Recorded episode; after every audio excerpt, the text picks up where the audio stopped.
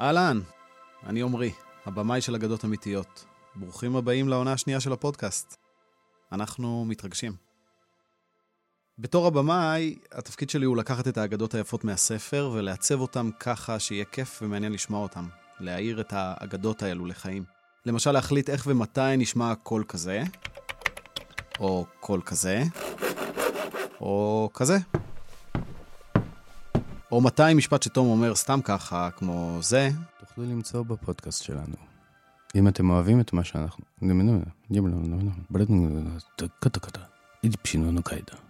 לא ייכנס להקלטה שלנו.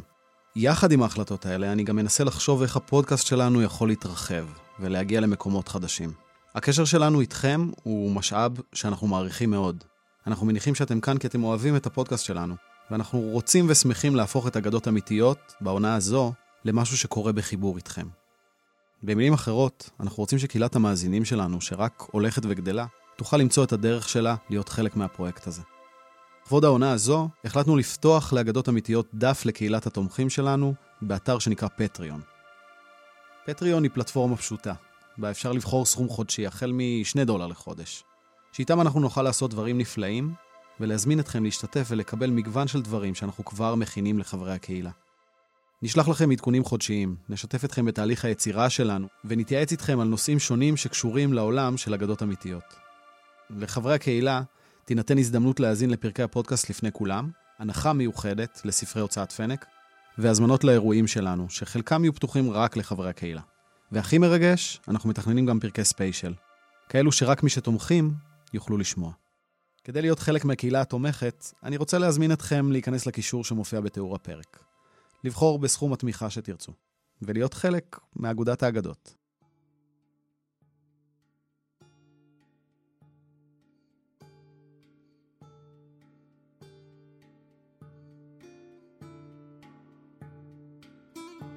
שלום ילדים וילדים שגדלו. אני תום בייקין אוחיון, ואת הסיפורים האלה כתבתי בשבילכם.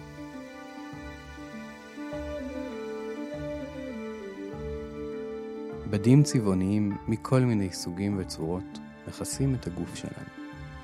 מה לבשתם היום? ג'ינס? חולצה עם הדפס? סוודר? מי שלידכם, מה היא לובשת? בכל בוקר אנחנו קמים, פושטים את הפיג'מה ועוברים לבגדים שאיתם יראו אותנו כל היום. לפעמים אנחנו מסתכלים במראה ובוחרים מה יפה יותר, מה מתאים. אבל הבגדים שלנו גם מספרים סיפור על מי שלובש אותם. למשל, כיפה מגלה לנו שאדם מסוים הוא דתי, וחולצה שמגלה איזו קבוצת כדורגל הלובש שלה אוהד. אופנות מתחלפות כל הזמן. אפשר לחשוב שזה קורה לבד. האגדה שלנו היום תיקח אותנו בסך הכל 100 שנים אחורה בזמן. לימים בהם באופנה היו בגדים שסימלו לא רק את הטעם האישי של כל אחד ואחת, אלא גם לאיזה מעמד הם שייכים. באותו זמן חיה אישה צעירה שחשבה שאופנה אמורה להיות יותר מרק צו העונה. היא שאלה מה אנחנו לובשים ולמה.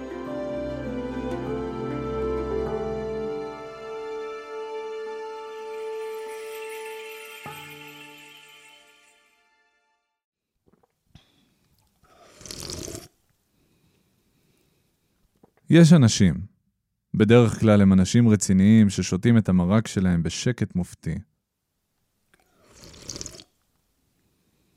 שחושבים שאופנה זה דבר מטופש מאוד, שאין לו כלום עם העולם המתורבת, ושאפילו פוגע במעמד האישה. לאנשים האלה נקדיש את ההגדה הבאה.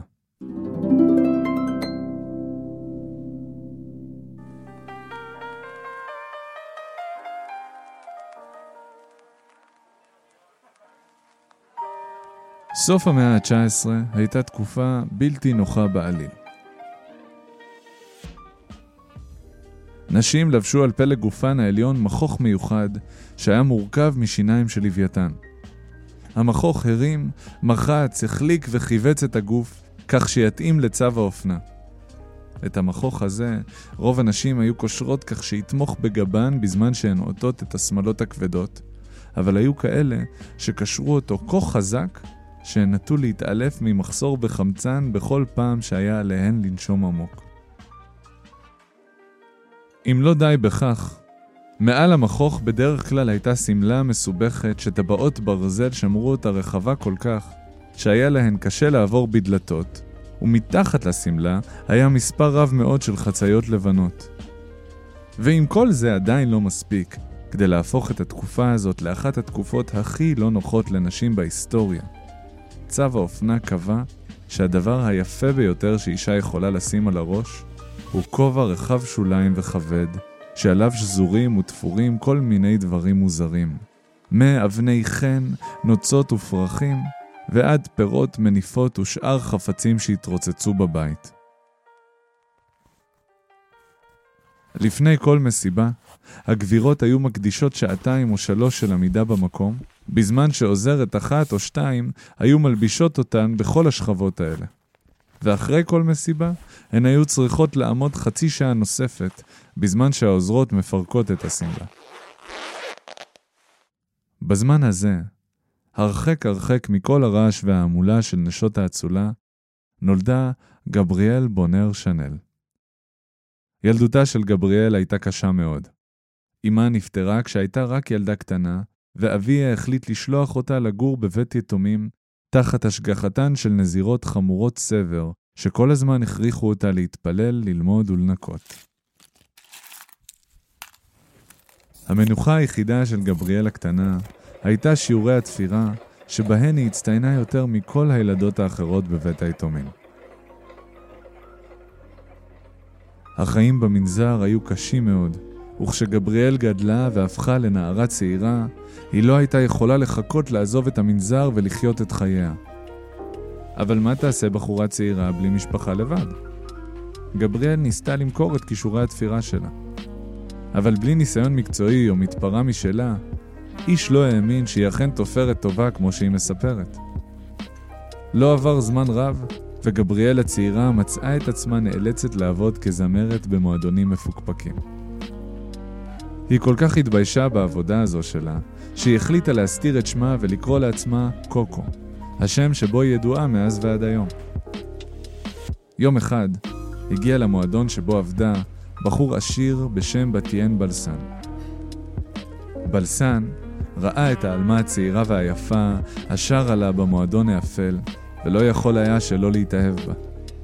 אם רק תהיי שלי, קוקו, אמר לה כשהיה איתה ביחידות, אתן לך את כל מה שתבקשי. אני רוצה מתפרה בפריז, ענתה קוקו שנל באדישות. היא לא הייתה מוכנה להתמסר כך לבלסן, אבל ראתה בו הזדמנות פז לעזוב את עבודתה המבישה ולהתחיל לעבוד בקריירה בה תמיד חפצה. בלסן מיהר לרכוש לה מתפרה, והיא מיהרה לשלוח אותו לדרכו. אחרי הכל, הוא היה גבר נשוי. לא עבר זמן רב, ולקוקו שנל הייתה לא רק מתפרה, אלא גם חנות כובעים משל עצמה בפריז מול מלון הריץ היוקרתי שבו התגוררה. יוקרה לא רק צריכה להיות יפה, היא אמרה, אלא גם נוחה. ובגישה הזו היא תפרה סוג חדש של כובעים שאף אחת מהגבירות של התקופה לא הכירה. כובעים נוחים. במהרה השמועה התעופפה לה שבפריז יש תופרת אחת שעם הכובעים שלה אפשר אפילו לסובב את הראש. ומכל אירופה הגיעו נשים לרכוש לעצמן את אחד מהכובעים הכלילים האלה. אבל כל ההצלחה והיוקרה לא הספיקו לקוקו שנל, שרצתה לא רק להלביש את העולם, אלא גם לשנות אותו. היא הזמינה את כל האצילים ובעלי העסקים באירופה לתצוגת אופנה מיוחדת, שבה היא תציג את החזון שלה לבגדי הנשים של המאה ה-20. ביום המיוחל נאספו נשים מכל אירופה לראות איך חושבת הכובענית הקטנה הזו שנשים צריכות להתלבש. קוקו שנל חיכתה בקוצר רוח מאחורי הקלעים, בזמן שבגדיה הוצגו לנשים הסקרניות.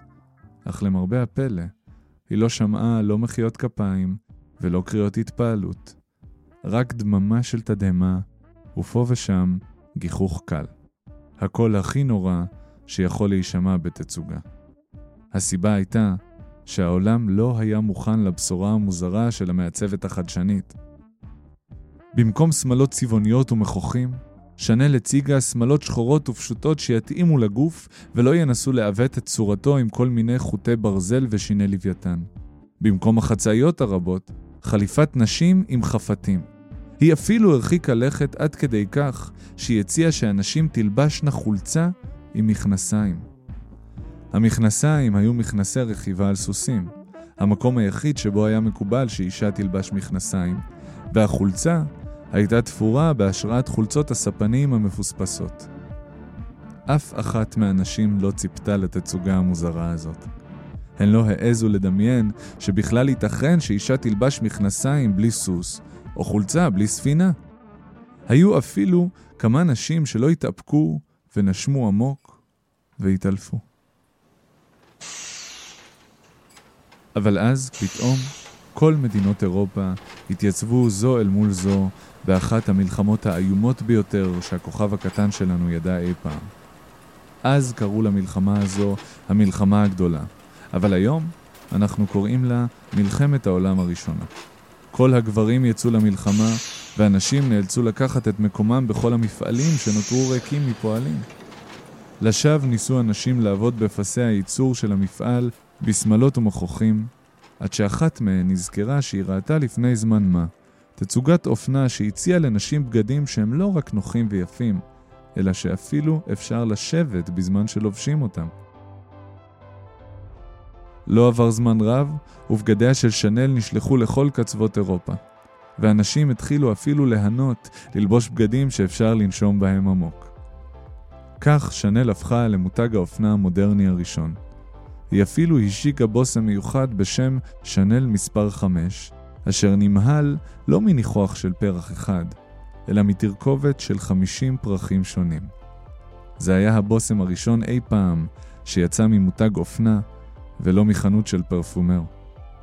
היום, אנחנו בכלל לא חושבים שזה מוזר לראות אישה במכנסיים וחולצה, או לובשת שמלה שחורה קטנה ופשוטה למדי. אבל לפעמים כדאי לזכור שבלי הגברת קוקו שנל, אולי נשים היו עדיין צריכות להסתובב בשמלות ומכוחים, ולהיזהר שלא לשבת או לנשום.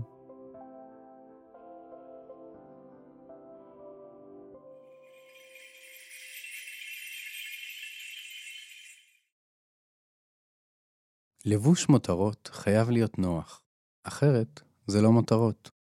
כך אמרה קוקו שנל, ועיצבה מחדש את העולם. כמעצבת, היו לה עין טובה, ידיים מוכשרות, וגם את היכולת להבין מה יעזור לנשים לחיות בנעימים. בזכות קוקו שנל, היום בגדים מספרים לנו שלרוב נוח לא פחות חשוב מיפה. ושנשים לא צריכות לסבול בשביל המראה שלהן רק כי הן עשירות, או שלמישהו אחר חשוב לראות אותן לבושות בצורה מסוימת. היום, מותר ואפילו רצוי לחשוב ולבחור את הבגד שיספר את הסיפור של כל אחד ואחת. חשבתם פעם על מה אתם רוצים לספר לעולם בעזרת הבגדים שלכם? יש איזה בגד מיוחד שהייתם רוצים שכולם יראו? למה? מלבד האגדה הזו, עוד אגדות שהיו באמת תוכלו למצוא בפודקאסט שלנו. אם אתם אוהבים את מה שאנחנו עושים, ורוצים לעזור לנו להמשיך וליצור, נשמח אם תתמכו בנו בדף הפטריון שלנו. התומכים יזכו לתכנים בלעדיים, הנחות קבועות לספרי הוצאת פנק, ואפילו לשמוע אגדות אמיתיות חדשות, שלא תוכלו למצוא כאן. הקישור מופיע בתיאור הפרק. הפודקאסט נולד ונערך ברשת הפודקאסטים העצמאית שלג. את האגדה הזו קרא עבורכם יונתן בלומנפלד. אני רוצה להזמין אתכם להירשם לפודקאסט ולעקוב אחרינו בדף הפייסבוק. ככה נוכל לעדכן אתכם בכל פעם שתצא אגדה חדשה. את הספר אגדות אמיתיות, ובעוד מגוון רב של אגדות, תוכלו למצוא באתר של הוצאת פנק. ואם רק תסתכלו טוב טוב, תראו שכל אחת ואחד מכם הוא כבר גיבור של אגדה.